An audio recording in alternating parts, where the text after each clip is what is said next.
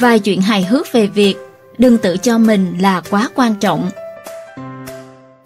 Trên thế giới này, sinh mệnh nào cũng đều rất quan trọng, do đó cần phải biết cách trân quý người khác. Còn những ai tự cho mình là người quá quan trọng thì thường hay phải chuốc lấy sự xấu hổ.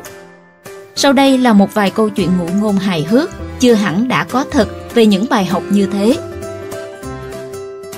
Lúc cần cúi xuống thì nên cúi. Benjamin Franklin được xưng là một trong những vị cha lập quốc của Hoa Kỳ. Có một câu chuyện kể về ông như thế này. Một lần, Benjamin Franklin đến thăm một vị tiền bối đáng kính. Lúc ấy ông tuổi trẻ, khí thế mạnh mẽ nên cứ ngẩng cao đầu mà sải bước đi rất nhanh. Không ngờ vừa bước đến cửa thì đầu của ông bị đập mạnh vào cái khung bên trên. Đầu điến cả người, ông không ngừng dùng tay mà xoa xoa, lại vừa nhìn cái khung cửa thấp hơn thân thể mình.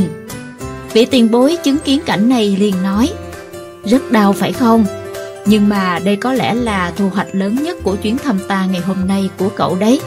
Một người muốn sống bình an vô sự trên đời thì lúc nào cũng phải ghi nhớ rằng lúc nên cúi đầu thì phải cúi đầu. Đừng quá tự coi trọng mình. George Bernard Shaw là nhà soạn kịch người Anh gốc Ireland, đạt giải Nobel văn học năm 1925. Trong cuộc đời ông có một câu chuyện như thế này. Một ngày nọ, khi George Bernard Shaw nhàn rỗi, không có việc gì để làm, ông đã chơi đùa cùng một bé gái nhỏ tuổi. Lúc mặt trời đã lặn, George nói với bé gái, Cháu hãy về nhà và nói với mẹ cháu rằng con và ông George Bernard Shaw đã chơi cùng nhau một buổi chiều.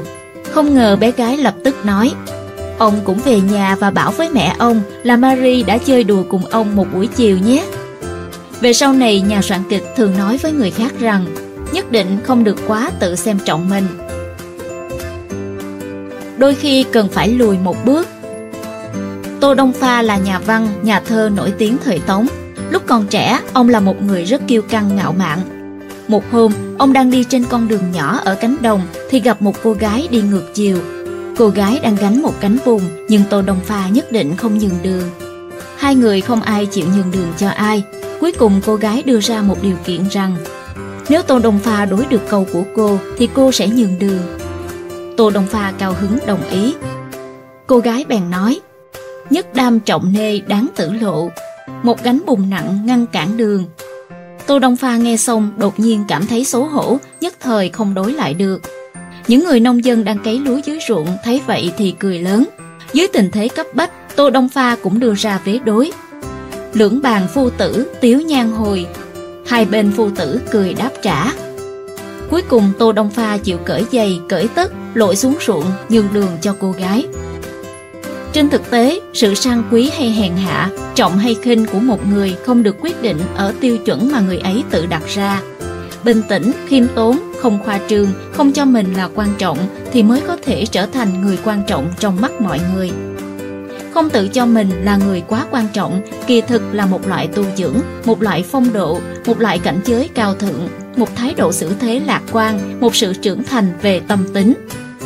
Người có thể dùng tâm thái, không quá xem trọng mình để đối đãi với người khác sẽ khiến bản thân mạnh mẽ hơn, phong độ hơn. Cuộc sống của người ấy cũng trở nên dễ dàng hơn, kiên định hơn. Nếu như trong xã hội ai ai cũng dùng loại tâm này để xử thế thì sẽ khiến cho xã hội hài hòa hơn rất nhiều.